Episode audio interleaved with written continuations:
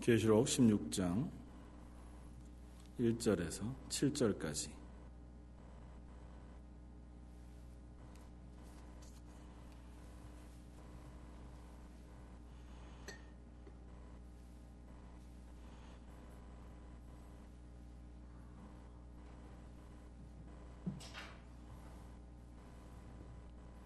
계시록 16장 1절에서 7절까지 찾으셨으면 한 목소리 같이 한번 읽겠습니다.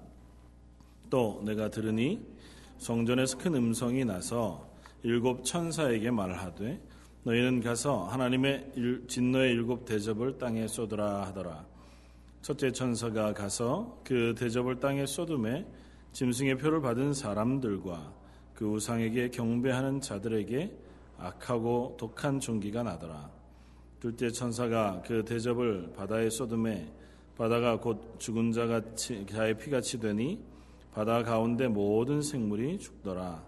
셋째 천사가 그 대접을 강과 물 근원에 쏟음에 피가 되더라.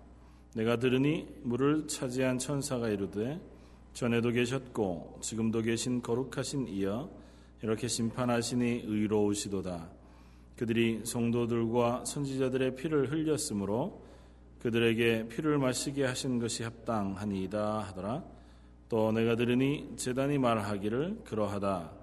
주 하나님 곧 전능하신 이시여 심판하시는 것이 참되시고 의로우시도다 하더라. 아멘.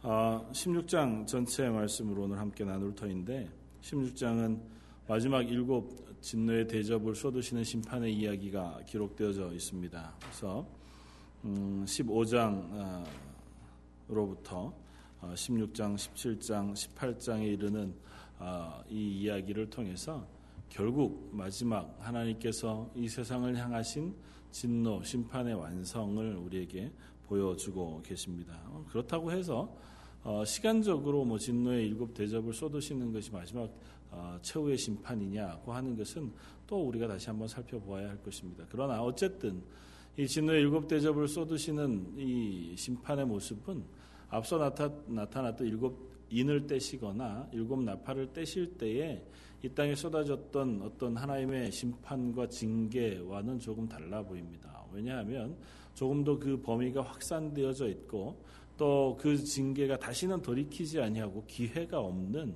그야말로 마지막이라고 하는 의미를 가지고 하나님의 심판이 쏟아지고 있기 때문에 그렇습니다. 그러니까 하나님께서는 뭐 우리가 거듭 살펴보지만 이 계시록 말씀을 통해서 혹 이 말씀뿐만 아니라 이 땅 가운데 거듭거듭 하나님께서 이 세상에 경고하고 계시다고 하는 사실을 우리가 볼 수 있습니다.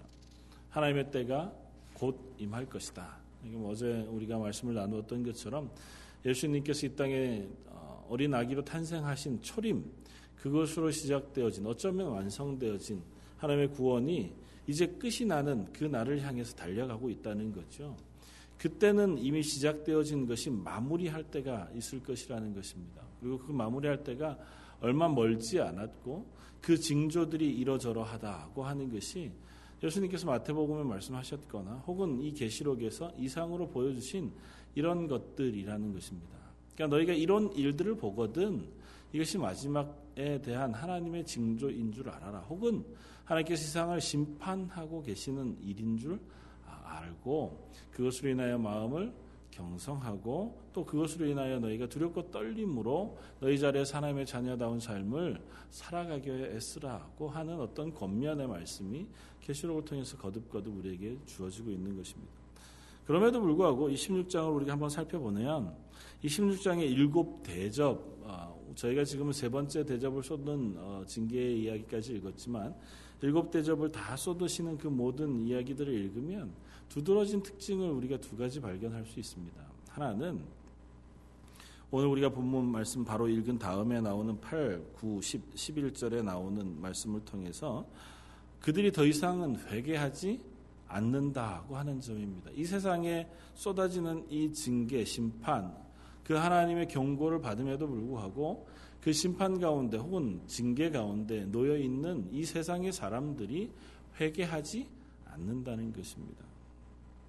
8절 넷째 천사가 그 대접을 해 쏟음에 해가 권세를 받아 불로 사람을 태우니 사람들이 크게 태움에 태워진지라 이 재앙들을 행하는 권세를 가지신 하나님의 이름을 비방하며 또 회개하지 아니하고 주께 영광을 돌리지 아니하더라. 10절 이하에도 똑같습니다.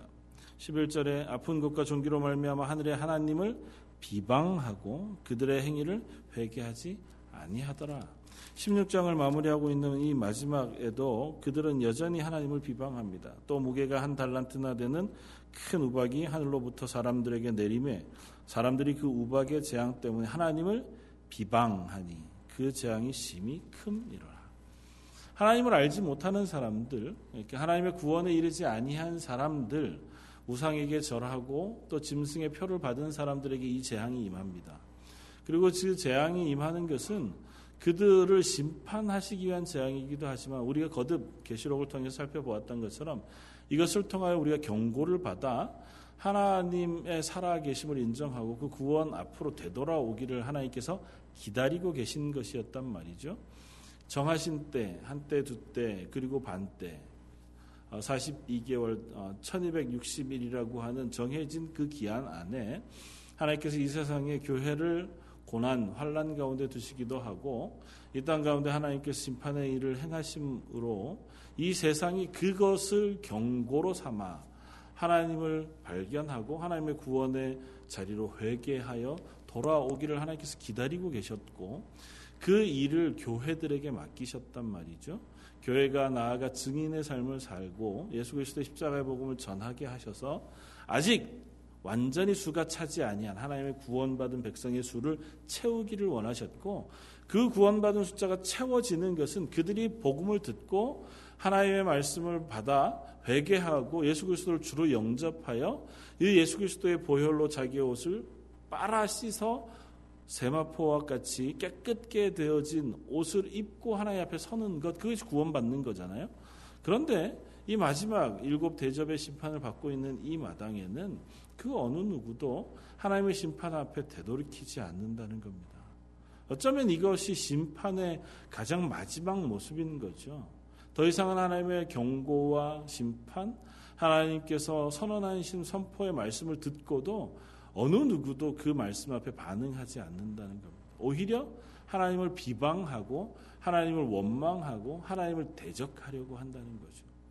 하나님의 심판이 이 땅을 향하여 쏟아지고 있는 마당에 그 하나님의 심판을 대항해서 온 세계 모든 나라 임금들이 불러 뭐 하나님과 싸우려고 대항하는 것이 마지막 심판의 모습입니다. 그러니까 하나님이 경고하실 때 들을 수 있는 자는 복이 있는 거죠. 하나님의 말씀이 경고의 말씀인 줄 알고 그 말씀 앞에 두렵고 떨림으로 회개하는 것이 복이 있다는 겁니다. 그러나 하나님 없는 세상은 결코 그럴 수 없다는 거죠. 하나님 없는 세상은 하나님을 알지 못하고 하나님의 말씀을 알지 못하는 이 세상은 하나님이 경고하시고 심판하시면 그것 앞에 반발하고 그것 앞에 비방하고 또 그것 앞에 싸우려고 덤빈다고 하는 것이 이 세상의 모습입니다. 그것으로 그들은 이미 심판을 받는 것이라는 겁니다. 두 번째는 이 모든 일곱 대접의 심판 역시 예수님이 재림하시는 그 재림 이전에 일어나는 심판이라고 하는 것입니다. 15절 이하에 이렇게 쓰고 있습니다. 보라, 내가 도둑같이 오리니 누구든지 깨어 자기 옷을 지켜 벌거벗고 다니지 아니하며 자기의 부끄러움을 보이지 아니하는 자는 복이 있도다. 지금 심판이 내려오고 있는 이 상황에 아, 이렇게 말씀하시는 거죠. 보라, 내가 도적같이 올 것이다. 아직 예수님께서 재림하시지 않은 겁니다. 그러니까 예수님이 재림하시기 이전에 이러한 심판의 모습들이 이 땅에 있다는 것입니다. 그러니까 하나님께서 이 세상에 오셔서 예수님께서 이 세상에 오셔서 마지막 심판을 행하시는 그 장면 이전에 그러니까 예수님이 마지막 그야말로 이제는 어, 도적과 같이 이 땅에 임하셔서 더 이상은 아무것 없이 하나님의 심판대 앞에 딱 서는 그날 바로 전에 하나님께서 이러한 경고들을 하고 계시다는 겁니다. 그러니까 우리가 이 경고를 볼 때에 우리에게 있어서는 이 경고가 아 하나님의 재림 때가 가까웠구나고 하는 경계를 하는 일이어야 한다는 것입니다. 그런데 어, 자주 그렇지 아니하죠. 우리가 이 심판을 바라봄에도 불구하고 그 심판 앞에 하나님의 경고하심 우리가 경고하심으로 받지 않는 이유는 익숙하다는 겁니다. 하나님의 말씀 우리가 늘 읽어도 언제나 그러했고 하나님의 경고는 이 세상 가운데 늘상 있어진 것 같아 보인단 말이죠. 심지어 예수님 부활 승천하신 이후에뿐만 아니라 인류가 타락한 이후로부터 지금까지 하나님의 경고는 늘상 이 세상을 향하여 있어 왔습니다. 그러니까 그 경고를 이 세상의 모든 사람들이 들었음에도 불구하고 그냥 일상적으로 듣고 만 거죠. 아, 하나님 또 그러시고 뭐 어차피 오늘도 그러시고 내일도 그러시고 말씀은 언제나 그 2000년 동안 아무 일 없었는데 내가 사는 동안 무슨 일이 있을, 것이냐고 하는 그 마음의 여유로움이 이 경고를 무시하게 되어졌다는 거죠. 한편으로 이런 겁니다. 하루 강아지 법 무서운 줄 모른다고 하나님의 말씀을 아무리 들어도 그게 하나님의 말씀인지 모르는 거죠. 뭐 문장으로야 얼마나 우리가 두렵고 떨리는 마음으로 읽을 수 있습니까? 그럼에도 불구하고 그 문장이 의문에 불과한 거죠. 종이에 써져 있는 활자대 어진 인쇄물 혹은 그 글자에 불과한 거죠. 우리 마음속에 하나님의 어미하신 명령으로 들리지 않고 하나님의 경고로자 들려지지 않는 겁니다. 하물며 우리가 하나님의 자녀인 우리들조차 이러한데 이 세상 사람들이야 오죽하겠습니까? 이 세상 사람들은 그것을 경고로 받아들이지 아니하고 오히려 조금 더 실제적인 것들을 요구합니다. 내가 믿을 만한 증거를 보여주면 내가 믿겠다는 거죠. 그 성경에 있는 말씀 말고 야 그거는 2000년 전부터 계속 그 얘기 해왔던 거고 변하지 않는 그 얘기 말고 실제적으로 내가 믿을 만한 증거를 네가 대주면 확인할 수 있는 것 그것을 내가 주면 내가 그건 믿겠다는 겁니다. 그래서 세상이 확인할 수 있는 것에 대한 것으로 이 세상을 미혹합니다. 요즘 한창 뭐 득세하고 있는 시한부 종말론 요즘 왜 이렇게 세계 세계 마지막 날이 많은지요? 12월 21일도 세계 마지막 날이었다면서요? 마야 문명의 마지막 달력에 뭐 그 아무 일도 없고 마야 문명만 다 훼손됐다고 하는 기사가 있더라고요. 왜 이렇게 시한부 종말론이라는 게 득세하는 줄 아십니까? 그건 가시적이거든요. 내가 확인할 수 있습니다. 내가 살아있는 동안 그날을 확인할 수 있기 때문에 그게 영향을 미치는 거예요. 그러니까 내가 확인할 수 없잖아요. 성경 말씀은 그때와 시는 아무도 모른다는 겁니다. 하나님께서 이 일을 행하시기는 하는데 그 날과 시는 전혀 알 수 없어요. 그러므로 너희는 이 말씀의 경계를 받아 하나님 앞에 깨어 경성하라고 하는 말씀은 도무지 먹히지 않는 거죠. 이것 말고 구체적인 무슨 증거, 확인할 거리를 달라는 겁니다.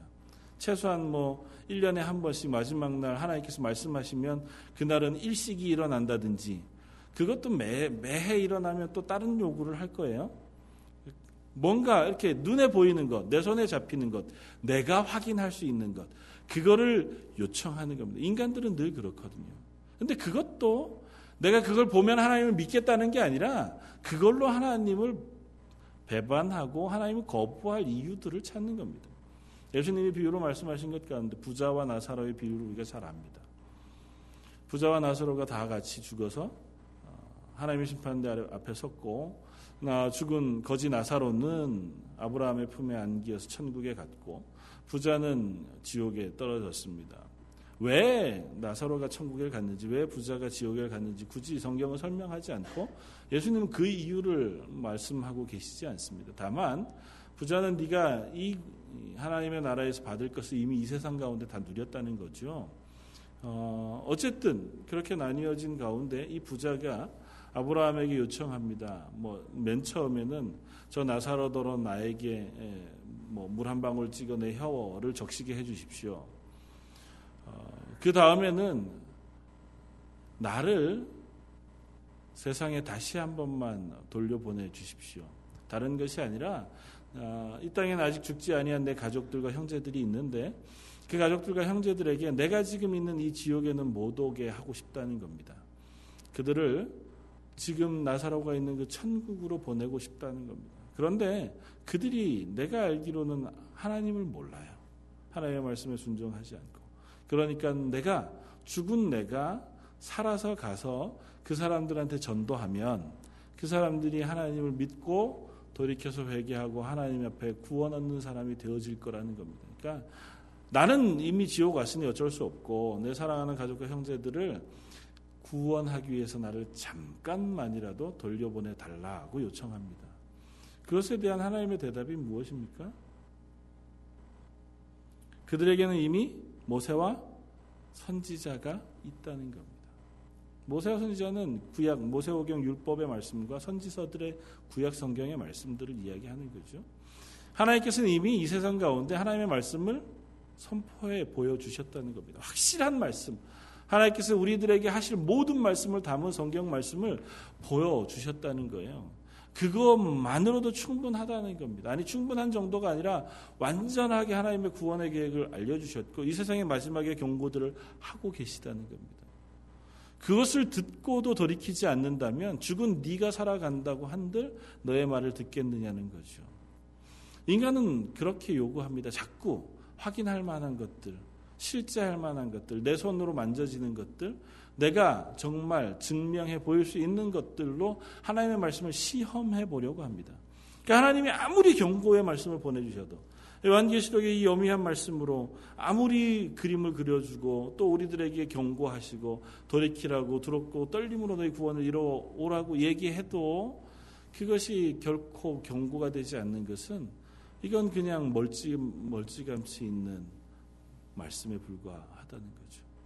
하나님의 말씀은 제가 알지요. 그거 말고 좀 실제적인 게 필요합니다. 그게 우리들이라는 거죠. 그러니까 그럼에도 불구하고 하나님 우리에게 거듭 이 말씀을 하시는 것은 이 말씀이 너희에게 경고가 되어지기를 바란다는 겁니다. 요한계시록 말씀은 그 내용의 어떠한 것들 다 우리가 어, 세세히 설명하지 않더라도 이것 하나만 확실히 우리가 하면 분명하게 말씀을 이해하는 것입니다. 하나님의 때는 온다는 것입니다. 하나님 앞에서 더 이상 회개할 수 없는 때가 온다는 것입니다. 하나님께서 이 세상을 완전히 심판하시고 이 세상을 하나님 심판대 앞에 두실 날이 온다는 것입니다. 이 세상에 아무리 죄악이 득세하고 세상에 놀라운 일들을 행하는 이들이 있다고 한다 하더라도 그 모든 것이 하나님의 손 아래 있다고 하는 것을 이 말씀 속에서 선언하고 계시는 겁니다. 그러므로 우리는 그 하나님의 구원받은 자녀로 그 하나님의 때를 우리가 준비하고 기다림으로 그 하나님의 경고를 무서움으로 받고 또 두려움으로 받되 또한 그것으로 인하여 위로받아 하나님의 자녀의 삶을 살아가는 것 그것이 우리에게 요구되어진 일이라는 것입니다. 한 가지 우리가 위로를 받을 수 있는 것은 이 마지막 일곱 대접의 심판은 믿는 자들에게는 쏟아지는 심판이 아닙니다. 이것은 믿지 아니하는 자들, 우상을 섬기는 자들, 사단의 표를 받은 자들에게 이 심판이 쏟아지고 있는 것을 보여줍니다. 2절에 첫째 천사가 가서 그 대접을 땅에 쏟음에 짐승의 표를 받은 사람들과 그 우상에게 경배하는 자들에게 악하고 독한 종기가 나더라.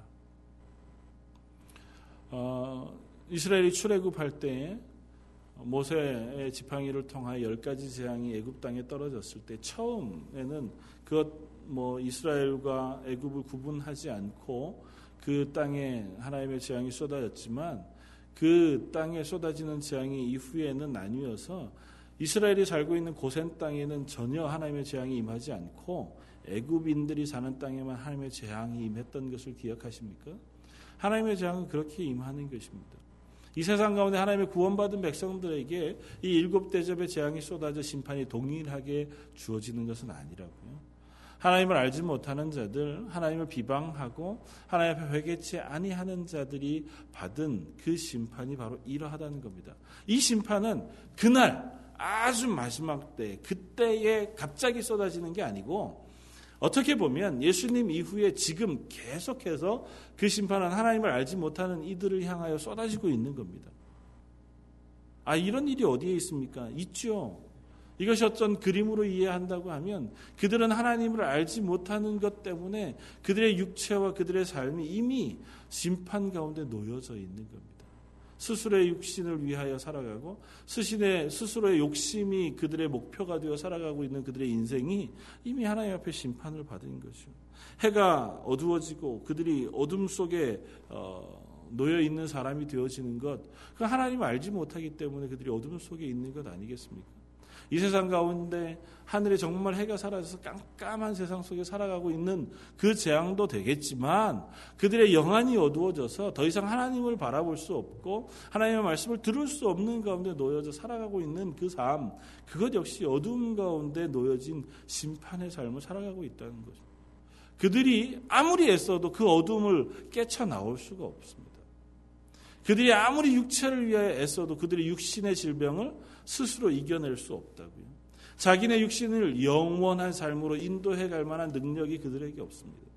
아무리 애써서 땀 흘려 일한다고 해도 그들이 경제적으로 이 세상을 그야말로 유토피아로 만들어 갈 만한 힘과 능력이 없습니다.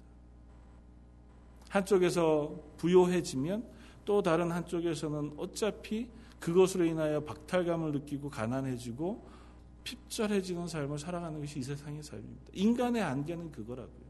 그러니까 우리들이 아무리 애써도 나는 정직해, 나는 정말 열심히 성실히 일했어. 그래서 난 부자가 된 거야. 그렇게 얘기해도 결국은 그 부요함의 근원의 일부는 게을렀건 어떻겠건 이 세상 가운데 또 다른 어느 누군가가 먹고 입어야 할 것의 일부를 내가 가져오는 것에 불과해요. 이 세상에 어떤 인간도 스스로가 창조해낼 수는 없습니다. 스스로가 먹을 것을 창조해내거나 스스로가 부요함을 창조해내거나 스스로가 평안함과 행복을 창조해낼 수 있는 인간은 없다고요. 좀 심하게 얘기하면 다른 사람의 것을 빼앗아와 내 것으로 삼는 것 그것이 이 세상의 삶의 어떠한 모습일 뿐입니다. 이 서구 사회가 대단히 윤택할 수 있었던 것은 산업 산업혁명 때저 아시아와 아프리카의 인력과 그 사람들의 재화들 그리고 그곳에 있었던 수많은 어, 자원들을 그야말로 착취지요. 그렇게 해가지고 와서 이곳에서 무상으로 누렸기 때문에 서구 사회가 부자가 된 거잖아요. 그 덕분에 그 사, 그것에, 그것을 빼앗긴 저 아시아와 아프리카는 핍절한 삶을 살아간다고요. 그걸 우리는 그냥 경제 논리로 이해하죠. 그렇지 않습니다. 하나님이 아닌 이 세상의 인간이 스스로 인간을 부요하게 할 만한 무언가를 발명해내거나 창조해낼 수 없다고요. 인간이 만들어 놓은 수많은 가치들과 혹은 경제적인 활동들 역시 누군가의 것을 빼앗아 내가 배 불리는 것에 불과합니다. 그것이 인간의 삶이 그게 심판받은 인간의 삶이라고요. 하나님이 그대로 내어 버려 두시는 것 그것이 하나님의 심판인 겁니다. 스스로가 더 나은 삶, 더 쾌락을 쫓아 살아가다가 인간이 빠진 것이 뭐 약물이고 아니면 TV이고 아니면 스포츠고 오락이잖아요. 하나님 그대로 내버려 두시는 것 그것이 심판이라고요. 일곱 대접이 쏟아져 이 세상 에 쏟아지는 하나님의 심판 그것 지금 아니고 나중에 하나님 예수님께서 재림하시기 바로 전에 막 이 땅을 향하여 급박하게 쏟아지는 그 심판 그것 이전에 이미 우리는 이 세상 가운데 하나님의 심판 아래 놓여 있다. 하나님이 간섭해 주시지 않으면 하나님께서 손대시지 않으면 우리가 그야말로 하나님 앞에 건강하고 거룩하고 아름답고 신실하게 살아갈 만한 힘이 없는 사람들이라고. 하나님의 은혜를 경험하지 아니하고 우리가 서로 사랑하면서 살아갈 만한 사람들이 되지 않는다고요. 예수님이 말씀하신 것처럼 내 이웃을 사랑하라고 하시고 내 원수를 사랑하라고 말씀하시는 그 말씀 우리가 하나님의 은혜가 아니고는 그 일을 행할 수 없다고요. 이 세상은 이미 자기를 사랑하는 사람은 사랑하는 세상이에요. 나를 미워하는 사람은 미워하고 나를 사랑하는 사람은 사랑하는 것. 그건 이 세상이 가지고 있는 기본적인 삶의 모습이라고. 그건 하나님의 심판 아래 놓여 있는 삶이 그러합니다. 나를 사랑하는 사람만 사랑하는 것. 그렇지 않은 사람을 미워하는 것이 하나님의 심판 아래 놓여 있는 이 세상 인류의 삶이라고. 그런 인간들을 하나님께서 만지셔서 하나님께서 고치셔서 하나님의 사랑으로 하나님의 성령으로 그들을 바꾸셔서 원수를 사랑하는 사람으로 만들어 내시는 거라고요. 서로가 사랑할 이유가 없음에도 불구하고 서로를 섬기는 사람으로 만드시는 거고 나와 아무런 관계 없는 사람 그 사람들을 향하여 우리가 예수 그리스도의 십자가의 복음을 증거하고 그들을 위하여 기도하고 내 가운데 물질의 일부를 보내기까지 하잖아요. 저 공산국가 혹은 아랍국가 모슬렘 국가 어떻게 보면 우리와는 적대적인 사람들일 수도 있습니다. 총칼을 겨누고 싸웠던 사람들이기도 하고요. 여전히 서로가 서로를 향해서 이익이 되는 관계라기보다는 오히려 서로의 것을 빼앗아가는 관계 속에 있는 나라들이잖아요. 그럼에도 불구하고 우리는 뭐 합니까? 그들을 위해서 선교 헌금한다고요. 그들을 위해서 기도하잖아요. 어떻게 그럴 수 있습니까? 하나님이 우리를 그리스도인 만드셨기 때문에 우린 그렇게 할 수 있는 겁니다. 하나님이 우리로 하여금 이 경고를 듣게 하셨기 때문에 이 경고의 말씀이 우리의 귀에 들려지고 그 말씀을 듣고 우리가 깰 수 있는 겁니다. 그럴 수 있는 것이 얼마나 큰 복인지요. 사랑하는 성도 여러분, 올 한 해를 마무리하면서 올 한 해 내도록 요한계시록의 말씀 우리가 나누었습니다. 요한계시록의 말씀이 어떻게 보면 늘 반복되어지고 늘 같은 이야기를 하는 것 같아 보입니다. 그럼에도 불구하고 하나님께서 그렇게 계속해서 반복되어지고 또 같은 이야기를 우리에게 거듭거듭 하시는 것은 그 이야기를 통해서 너희가 경고를 받아 현재 너희의 삶 가운데 하나님의 사람으로 깨어 있기를 요청하시는 것입니다. 마지막 이 심판이 쏟아지고 나면 하나님께서 다 이루었다고 선언하실 거라고. 16장 17절 일곱째 천사가 그 대접을 공중에 쏟음에 큰 음성이 성전으로부터 성전에서 보좌로부터 나서 이르되 되었다 하시니 여기 되었다고 하는 표현은 다 이루었다고 하는 표현이에요. 헬라어로 테 텔레스타이라고 하는 예수님께서 십자가상에서 마지막 다 이루었다고 선언하셨던 그 말과 똑같은 말이라고요. 다 하나님의 심판이 마지막 일곱 대접이 쏟아짐으로 다 이루었다고 선언하신다고요. 뭐가요? 하나님의 심판이 다 이루었고 하나님의 구원이 다 이루었고 하나님이 이 땅을 향하여 하시고자 하는 일을 다 이루셨다고요.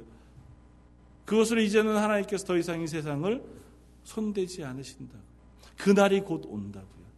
그날이 곧 우리 앞에 이루어진다고요. 우리에게는 다 이뤘다고 하시는 예수님의 선언이 구원의 완성의 음성이에요. 그러나 이 세상 사람들에게는 다 이뤘다고 말씀하시는 그 예수님의 음성이 이 세상을 정죄하시는 심판의 선언인 것을 우리는 기억합니다. 예수님을 십자가에 못 박았던 그 사람들에게 그 예수님을 믿지 아니하고 예수님을 부인했던 사람들에게 예수님의 구원의 완성 다 이루셨다고 하는 선언은 그들의 심판의 선언인 것과 마찬가지로 이 일곱 번째 대접을 쏟으시며 이 세상을 향하여 다 이루었다고 말씀하신 하나님의 음성은 우리들에게는 하나님의 구원의 완성의 음성이 되지만 이 세상에는 더 이상은 이 세상에 구원 받을 자가 없다고 하는 선언이라고요. 더 이상은 이 세상에 어떠한 생명도 하나님의 나라에 들어올 자가 없다고 하는 선언이라고요.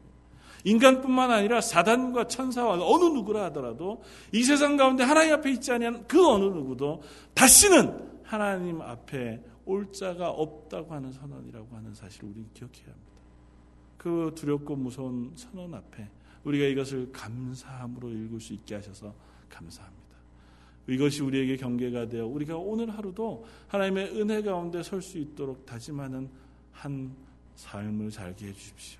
2012년 이 경고가 우리 2013년을 살아가는 우리의 마음 속에 도전이 되기를 바랍니다.